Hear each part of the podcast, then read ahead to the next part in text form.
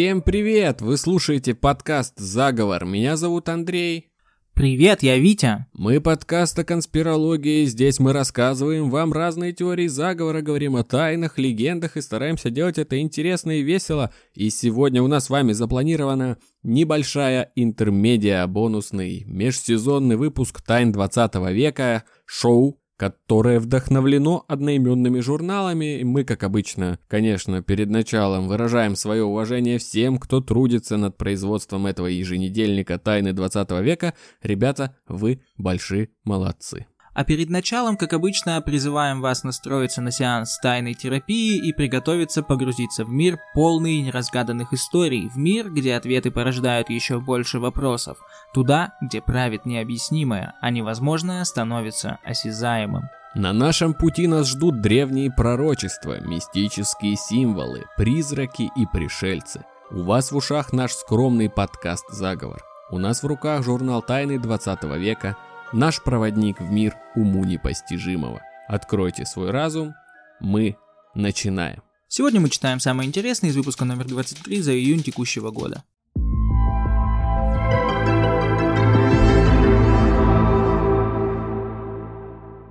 Сегодняшний выпуск полностью посвящен такому явлению, как полтергейст. Что это вообще такое, как полтергейст вмешивается в жизнь простых людей и что нужно делать, чтобы от него избавиться? Обо всем этом расскажем сегодня. Но прежде чем мы начнем говорить о жести, которую вытворяют некоторые полтергейсты, расскажем вам историю Маргариты из города Москва, которую она прислала в редакцию журнала «Тайны 20 века». История о сущности из иного мира, которая способствовала творческому раскрытию рассказчицы. Делаем мы это для того, чтобы вы запомнили, что не все паранормальные явления – это зло. Сегодня получается первый выпуск Сена и Дима. Сегодня получается... Подожди, ты, ты изначально прикольно оговорился, русская локализация это Семен и Дима. А Винчестер это типа дробовик или пистолет? Да, да, да, да, да. Тогда мы Мосина. Мосин. Что же рассказывает Маргарита? В детстве я окончила музыкальную школу по классу фортепиано. С той поры дома у меня всегда стоял инструмент родители купили электронное пианино. Но жизнь свою я решила связать вовсе не с музыкой, учиться после средней школы пошла на педагога-историка. Отучилась, после института устроилась работать в школу. К инструменту почти не подходила, электронные клавиши просто пылились дома.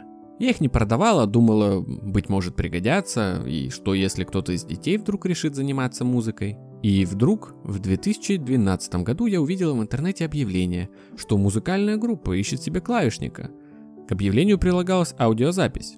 Послушала. Легенький такой рок, как я люблю. Музыка приятная, тексты со смыслом. В общем, решила я откликнуться на объявление, не зря ведь столько лет училась играть. Сходила на репетицию группы, на прослушивание, я им понравилась и меня взяли. Но только сразу же возникла сложность. Партий для клавиш у группы не было, я должна была их придумать сама, но я никогда не сочиняла музыку. Когда училась, играла лишь чужие произведения по нотам, а тут надо что-то придумывать. Три дня я слушала музыку этой группы, прислушивалась к партиям гитар, баса, никаких идей. Я даже отчаялась и решила, что сочинительство музыки не мое. Собралась уже позвонить ребятам и сказать, что у них со мной ничего не выйдет. И вот на третий день, когда я сидела перед своим электронным пианино и пыталась придумать аранжировку к пьесе, произошло чудо, иначе не назовешь. Отчаявшись, я ушла на кухню выпить кофе. И вдруг слышу, раздается из моей комнаты музыка. Кто-то играет на моем пианино. Какое-то время я слушала пораженно, а потом вбежала в комнату, но там оказалось пусто. Кто же это играл? И вдруг я сообразила, что мелодия, которую я слышала, очень подходит к песне нашей группы. Я села за пианино, сыграла ее затем включила аудиозапись, сыграла под нее, подошло идеально. С тех пор прошло много лет. Я до сих пор играю в этой группе. С аранжировками у меня проблем не возникает. Сочиняю быстро, но до сих пор, когда исполняю партию той песни, вспоминаю загадочного невидимого композитора, который помог мне придумать мелодию. Вот такая вот милая, клевая история, и насколько же сильно фильм «Привидение» и Патрик Свейзи попортил мое воображение. Теперь всегда, когда речь идет о каком-то, знаешь, добром духе, я представляю себе Патрика а? Свейзи. Нет, Каспер не так сильно почему-то отпечатался у меня в голове. Слушай, а тебе не кажется, что если отчаявшись, когда у тебя не получается написать рок, ты уходишь на кухню выпить кофе, то тебе с роком не по пути. Типа, я думал, что когда рок-музыканты отчаиваются, они занимаются кое-чем другим. Да, ухожу на кухню, достаю ложку, закопченную ложку уже. Ох уж эти рок-музыканты. Старые добрые рок-музыканты. Да, им бы только сварить что-нибудь в своей ложке. Боже мой. Такая история, как будто, знаешь, не учит ничему хорошему. Просто клевая история, потому что если из нее пытаться вынести какую-то мораль, то это будет что-то типа, если у вас не получается, подождите пока, вдруг вам поможет какой-то дух из иного мира справиться с вашей проблемой. И, возможно, правда поможет, да? Ну, блин, сейчас, сейчас всю музыку пишут во всяких фрутилупсах и прочее призрак не разберется. Пианино, оно было пианино и всегда и навсегда осталось пианино. Типа, если бы ну, этот да. же призрак сейчас такой залетел в комнату какому-нибудь молодому рэперу, который хочет ворваться со своим свежим звуком и не знает, что сделать, этот призрак не разобрался бы во фрутилупсе и улетел.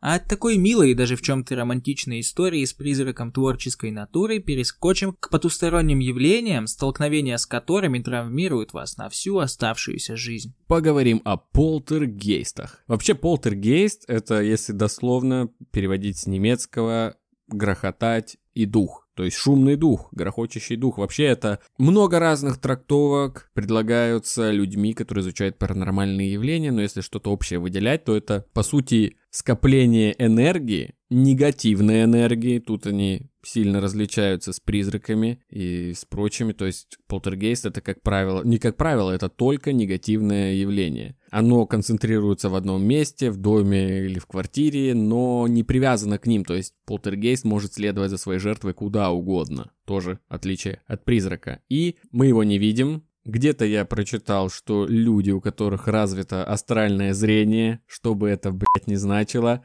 могут увидеть этот сгусток энергии, который бывает серого, черного, белого, темно-синего цвета, разный на, на любой вкус и цвет, да. И в принципе, в принципе, это любое явление связано с перемещениями предметов, грохотом, шумом, и даже есть какой-то неприятный запах, который они издают. Вообще, исследовательница паранормальных явлений Джейлин Шервуд выделяет пять последовательных стадий вызревания полтергейста. И от самого лайтового до самого жесткого я сейчас их озвучу. Первый, конечно, сенсорный уровень. Это полтергейст, которого можно ощутить на уровне запахов и каких-то ощущений. Второй коммуникативный, когда ты начинаешь слышать какие-то звуки, возможно даже голоса или дуновение ветра на своей коже. Третий физический, тут уже дело доходит до рукоприкладства, прикосновения, открытия дверей, окон, перемещения предметов. Четвертый осмысленный, это уже швыряние предметов, умышленные действия, направленные на то, чтобы человека напугать, возможно, даже травмировать. Но протравмировать дальше. Пятый агрессивный уровень, самый жесткий. Тут уже полтергейцы могут кусаться, ударять вас, швырять вас об стены, избивать током, чем угодно. Вот до таких стадий может доходить полтергейст. Есть что-то общее у полтергейста с невоспитанной собакой? Слушай, много общего, много общего. Да, хочу спросить тебя, Витя, может быть, ты сталкивался в своей жизни с полтергейстом? Замечал ли ты, что кружка, которую ты поставил в одном месте, оказалась в другом, или что по дому парит что-нибудь, или слышал ли ты странные звуки в соседних пустых комнатах? Да, у меня действительно кое-что странное происходит. А может полтергейст воровать деньги с моей карточки?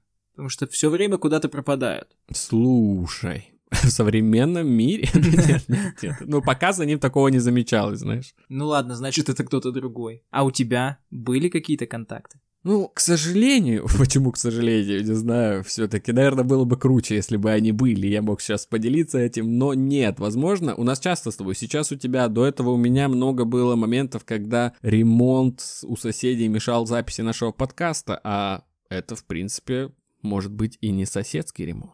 А так нет, нет, не сталкивался, не сталкивался, но люди сталкивались, люди видели, специальные исследователи описывали это в своих трудах, и Какие же могут быть причины возникновения полтергейста? Давайте по ним немножко пробежимся, потому что это важно. От этих причин зависит, конечно же, и методы борьбы, которые нужно применять, чтобы изгнать эту силу подальше от себя куда-нибудь. Во-первых, конечно же, Первая, самая очевидная причина полтергейста, что это такое, это, конечно, проделки дьявола, это все от лукавого, это демоны, и ну и вот и все. Ну понятно, на, ве, ве, версия на поверхности, собственно. Вер, версия на поверхности.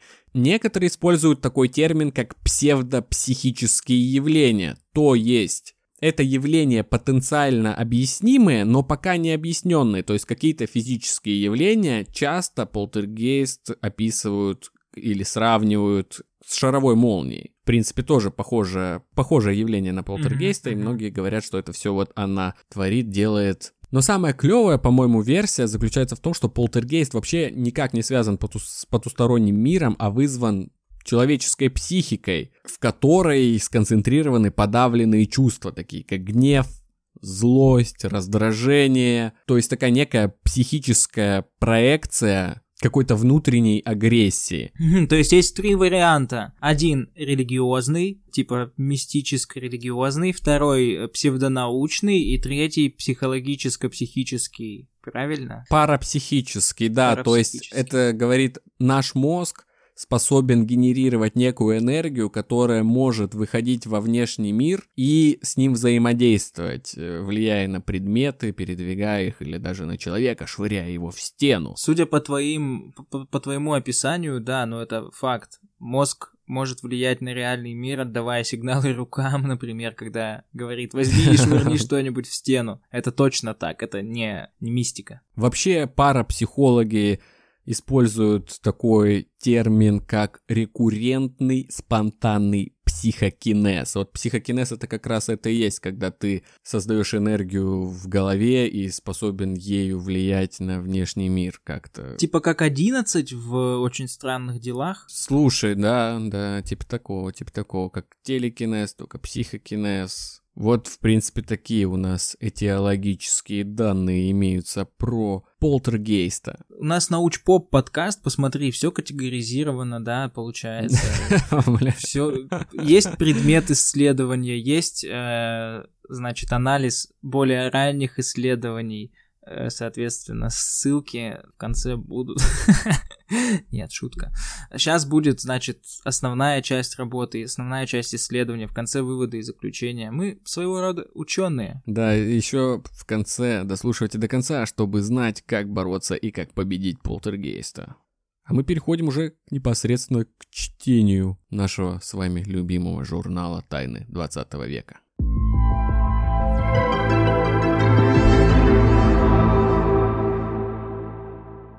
До недавних пор считалось, что такие явления лишь пугают человека и наносят им материальный ущерб, но жизни и здоровью не угрожают. Нечистая сила якобы соблюдает по отношению к нам некую технику безопасности. Однако в последнее время специалисты все чаще стали обращать внимание на то, что поведение невидимок изменилось, причем не в лучшую сторону. Надо сказать, что в общей массе полтергейстных явлений такие наезды на человека не составляют большинства. Щекотание, щипание, удары невидимым кулаком, переносы людей с места на место, обливание водой – все это происходит нечасто. Еще реже нечто невидимое колет жертву, кусает ее, ударяет электротоком, душит. Один из первых описанных случаев жестокого полтергейста произошел в Бристоле, Англия в 1761 году. Объектом нападений нечистой силы стали две сестры – Молли и Добби Джайл. Помимо родителей и соседей, свидетелем творящихся безобразий оказался ученый-натуралист. Ученый-натуралист – это исследователь природы, который изучает растения, животных и другие аспекты окружающей среды. Звали его Генри Дурбин. У него очень друидское имя и друидская работа, скорее всего он друид. Его книга «Повествование о чрезвычайных событиях, происходивших с детьми мистера Ричарда Джайла», содержащая отчет об увиденном, была издана только через 100 лет, в 1860 году. Началось все со странных царапин на кроватях сестер. Затем стали слышаться стуки, двигаться предметы. Девочек пытались поймать на озорстве, но однажды на глазах у отца вдруг сама собой открылась тяжелая крышка сундука. Оттуда вылетели платья Молли и Добби и рассыпались по всей комнате. А вскоре кто-то невидимый стал щипать сестер за ноги. С тех пор неприятности у малышек стали нарастать. В присутствии очевидцев кто-то, блин, а они правда малышки, типа им 10 лет или им по 20 лет, и мы их называем Нет, малышками? нет, маленькие девочки. Маленькие девочки, маленькие девочки. Типа жутко сексистский подкаст, где просто девушек из истории называют малышки. О, эти Эти две курочки. крошки. Да, да. Цыпочки. Жесть. Оу. Так-так-так. На чем я остановился? С тех пор неприятности у малышек стали нарастать. В присутствии очевидцев кто-то невидимый кусал и царапал девочек. Дети лежали на спине, положив руки поверх одеял. Пишет Дурбин. Они не могли укусить сами себя, потому что все это время мы за ними неотступно следили. Осматривая укусы, мы нашли на них следы 18 или 20 зубов. На поверхности ранок была размазана слюна, очертания которой явно указывали на прикосновение чьего-то рта к коже девочек. Поверхность кожи в местах укусов отвратительно пахло. Это стопудово призрак какой-то собаки. Типа, это просто невоспитанная собака раскидывала вещи, кусалась, воняла и... Жесть вообще. А через два месяца полтергейстные явления достигли своего пика. Зловредная сущность таскала сестер, сбивала их с ног. Родные девочек пытались помочь им, но ничего не получалось. Защитникам, включая самого Дурбина, противодействовали чьи-то невидимые руки. Или лапы. Или лапы. Как мы выяснили. Все попытки справиться с налетчиком заканчивались плачевно. Он набрасывался на самих заступников.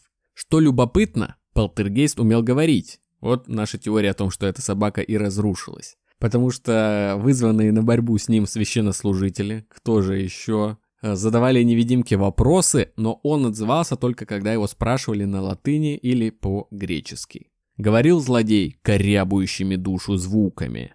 Ответы его были односложными, но вполне удовлетворительными. И обстоятельства, к сожалению, не позволили Дурбину проследить всю историю этих событий до конца, и мы не знаем, как она закончилась, но известно все-таки, что девочки остались при этом живы. Да, вот такой вот хэппи-энд, но вообще не разрушает. Вдруг это был пес из Гриффинов, Брайан, например. Слушай, возможно, возможно. Или Скуби-Ду, каких еще говорящих собак мы знаем. Да и вообще, обычно хозяева разговаривают со своими собаками, и те тоже отвечают односложно, там, поскуливая или по- погавкивая.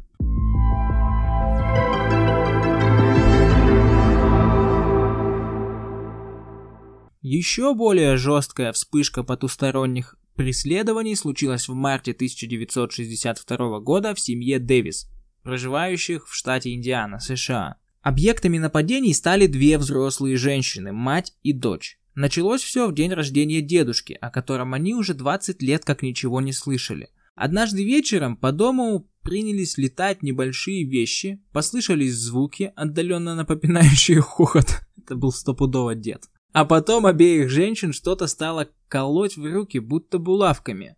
Это продолжалось целую неделю. Дальше больше. Хозяек бросили на пол и прижали к нему с такой силой, что какое-то время их невозможно было поднять. Полтер Гейтс развлекся тем, что ломал ногти на ногах и руках своих жертв, по волосинке выдирал волосы из причесок, о, вот урод, вырывал из мочек ушей серьги. Бегство из дома не принесло облегчения. Невидимка последовал за несчастными. Полтергейст закончился так же внезапно, как и начался. Заслугу в этом приписали себе мормонские пастыры, с некоторых пор находившиеся возле женщин. Что касается дедушки, то он, как позже выяснилось, умер буквально накануне описываемых событий. Но тут, как мы уже говорили, да, то есть непривязанная к месту сущность просто последовала дальше за ними и портила им жизнь. Но это прям жесть. Ломать ногти на ногах. Да, и волосы Выдирать волосы по еще одному. нормально. По одному. Нет, это как раз специально. Ну не ноготь на ногах, ты уж меня извини. Ну и мочка ушей, это прям дед... Ну смотри, что тут может, полагаю, по... откуда взялась эта энергия негативная. О дедушке не вспоминали, он злился, и перед самой смертью так сильно разозлился, что на него все просто положили, что материализовалась его энергия и пошла вот, собственно, травить, портить жизнь родственникам таким вот неблагодарным. Поэтому сейчас поставьте на паузу, позвоните своим бабушкам и дедушкам, справьтесь о их здоровье, иначе, блин, они будут потом обидятся на вас, и к вам придет полтергейст, вызванный ими, и будет выдирать вам нахрен ногти на ногах. Вам это надо? Вам это не надо. Так что давайте, ребята. А что думаешь, мормоны, они реально помогли это, или это просто совпадение? Я думаю, это совпадение, потому что как в первом случае, так и в дальнейших случаях, которые мы будем описывать, мы проследим некоторую логику полтергейстов, которая скажет нам о том, что рано или поздно они просто заканчиваются. Тут не важно, кто рядом. Мормоны, да в целом вообще не важно, кто приходит на выручку. Все просто сходит на нет спустя некоторое время. И они приписывают себе это как прямо как врачи из истории про Тоскиги. Да, да. Все. Слушайте историю про Тоскиги, чтобы понимать все отсылки. Это важно. Да, это очень важно.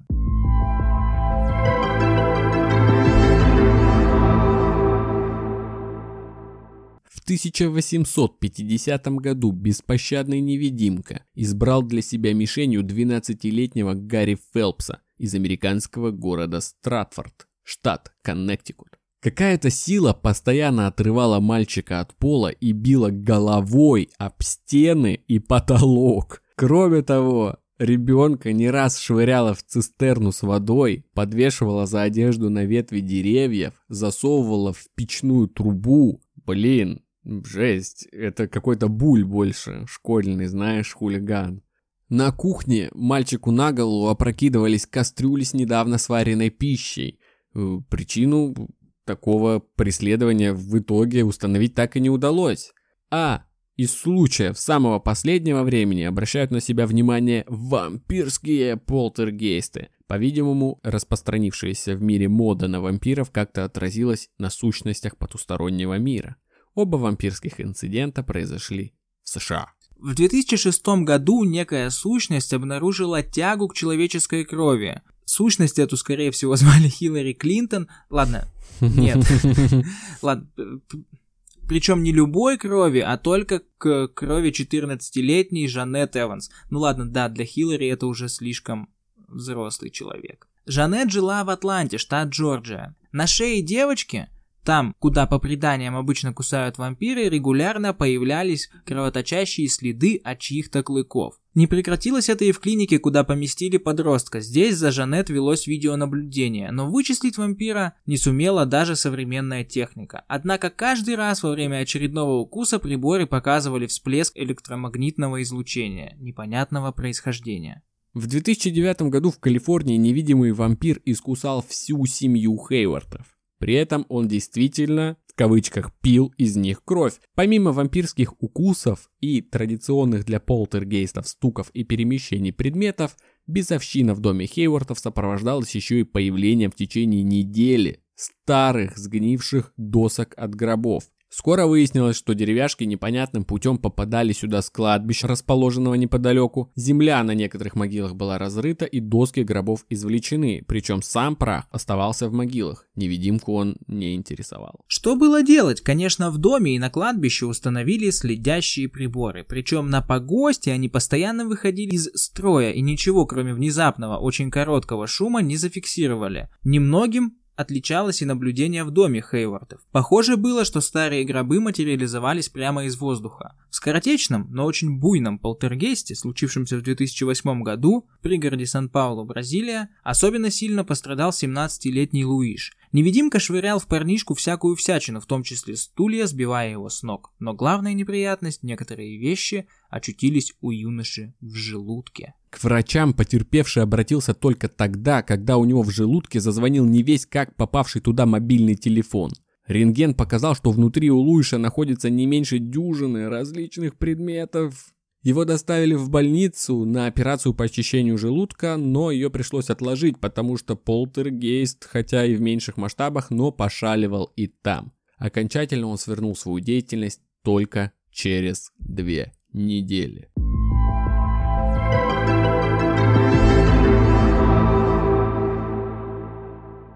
Что общего в этих историях мы обнаружили? Конечно, большинство историй, связанных с полтергейстами, разворачиваются вокруг подростков. Возможно, потому что у подростков наиболее бурное воображение, так сказать, и фантазия. Да, бурное и довольно такое, знаешь, однозначное, типа злость или любовь. У них нет каких-то таких сильных смешанных чувств, мне кажется, которые развиваются уже с возрастом. Да, да, оттенки в эмоциях появляются позже. Да, вот, концентрированная злость вырывается. И можно подумать, что это как-то связано с неблагополучной семьей. Многие исследователи паранормального тоже на это обращали внимание, но дело в том, что не все случаи полтергейста разворачивают именно вокруг неблагополучных семей, травмированных детей. Иногда они появляются и во вполне нормальных себе и ячейках общества. Э, полтергейст, очевидно, какая-то более злобная сущность, чем домовой или барабашка, которые просто потроллят тебя, украв твои тапки, или, например, э, спрятав соль куда-нибудь, когда она понадобится, или пульт от телевизора. Нет, эти штуки более злые. Нет, это, это то же самое, потому что описанные в нашем сеттинге, да, с тобой... Э,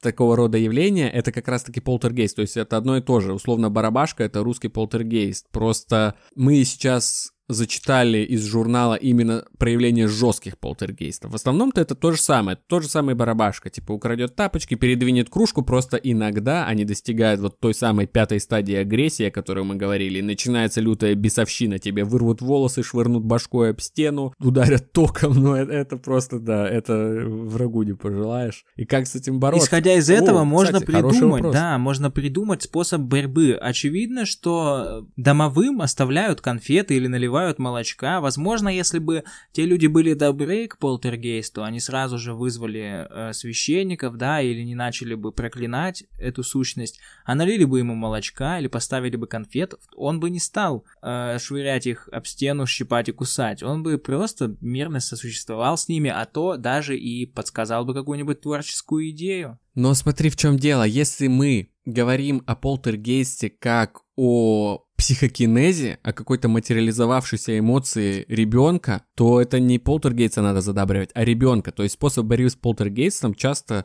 выбирается в зависимости от того, во что ты веришь. Если ты веришь вот в парапсихологию и в, так, в такого рода явления, тут надо уже задабривать ребенка, успокаивать его, создавать ему благоприятную среду, чтобы он больше так не переживал сильно.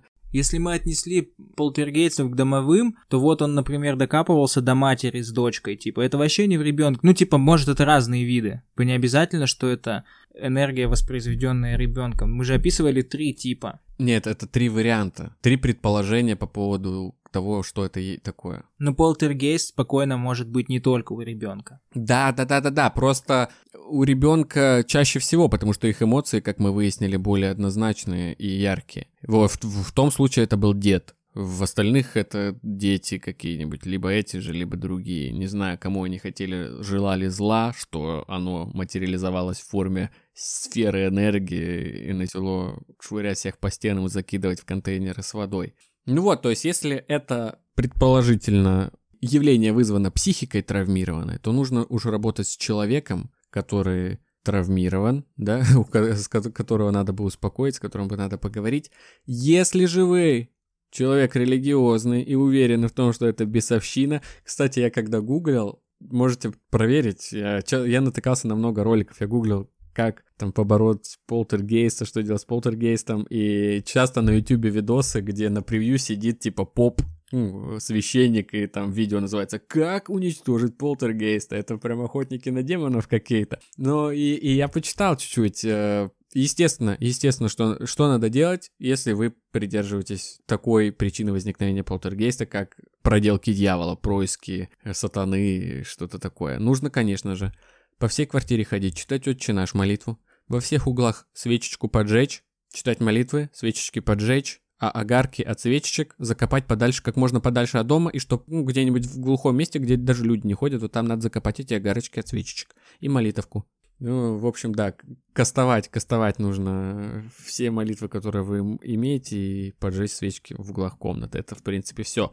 Еще интересный факт. Ты знал, что по некоторым поверьям потусторонняя сила боится бранных слов? Нет. Вот, а, а знай теперь, Витя, будь вооружен. Что, что, если ты столкнешься? Нужно сильно материть, ругать призраков, полтергейстов, чтобы они от тебя отстали, если они тебе докучают, конечно. И есть еще много разных народных методов, там какую-то траву поджечь, окурить помещение, но это уж слишком сложно, в такое мы пока погружаться не будем. Так что вот молитвы, бранные слова и разговор с человеком, кто предположительно вызвал такую, такое явление. Вот три, три способа борьбы, выбирайте, какой вам больше нравится, и если вдруг вы столкнулись лицом к лицу с полтергейстом, знайте, как его победить. Да, берите на вооружение и давайте отпор всему потустороннему. А с вами был бонусный эпизод подкаста «Заговор». Поговорили тут о полтергейстах. Если дослушали до этого момента, приходите в комменты и ставьте смайлик Привидение, возможно? Да, давай привидение. Такой вот небольшой короткий выпуск в межсезонье появился, материализовался, и мы напоминаем вам, что вы можете подписаться на нас в соцсетях, Телеграме, ВКонтакте, писать на почту нам свои теории заговора, ставить оценки на Apple подкастах, участвовать в наших опросах и ожидать стрима, который будет уже вот-вот, вот-вот скоро, когда конкретно мы сообщим наших соцсетях, так что держите руку на пульсе. Ну а мы отправляемся практиковать свои навыки психокинеза. До встречи в следующем сезоне. Пока. Всем мир!